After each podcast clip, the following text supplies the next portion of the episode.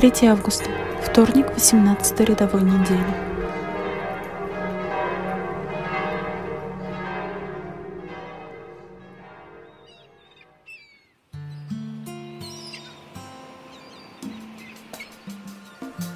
Я иду по воде, глядя Господу в очи, под ногами бушует морская волна.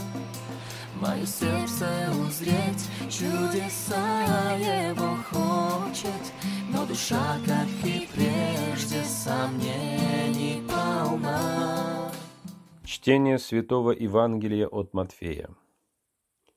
После насыщения народа понудил Иисус учеников своих войти в лодку и отправиться прежде его на другую сторону, пока он отпустит народ. И отпустив народ, он взошел на гору помолиться наедине, и вечером оставался там один. А лодка была уже на середине моря, и ее било волнами, потому что ветер был встречный. В четвертую же стражу ночи пошел к ним Иисус, идя по морю. И ученики, увидев его, идущего по морю, встревожились и говорили, это призрак. И от страха вскричали. Но Иисус тотчас заговорил с ними и сказал, «Ободритесь, это я, не бойтесь». Петр сказал ему в ответ, «Господи, если это Ты, повели мне прийти к Тебе по воде». Он же сказал, «Иди». И, выйдя из лодки, Петр пошел по воде, чтобы подойти к Иисусу. Но, видя сильный ветер, испугался и начал утопать и закричал, «Господи, спаси меня!» И Иисус тотчас простер руку, поддержал его и говорит ему, «Маловерный, зачем ты усомнился?» И когда вошли они в лодку, ветер утих. Бывшие же в лодке подошли, поклонились ему и сказали, «Истинно ты Сын Божий». И, переправившись, прибыли в землю Генесарецкую.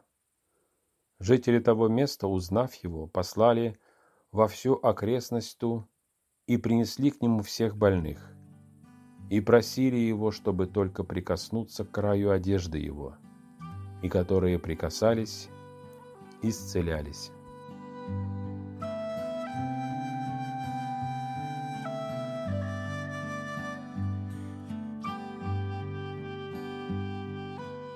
Доверие, страх, сомнение.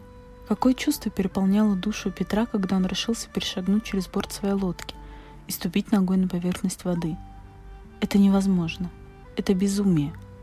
И Петр, как опытный рыбак, неоднократно выходивший на глубокие воды, прекрасно это понимал.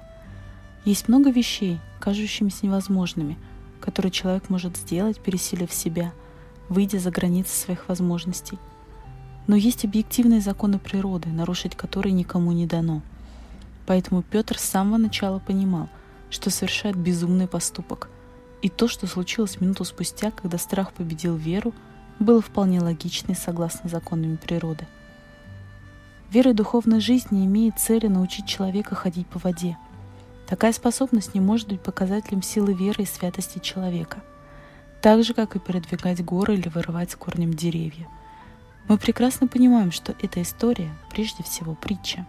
Вера нелогична, вера не подчиняется законам природы, и только такая вера способна творить настоящие чудеса.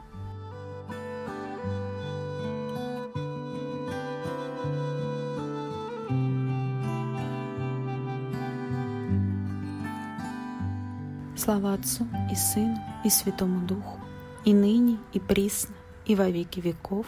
Аминь. Но смотрю я вперед, все могущества полны, Свои руки Христос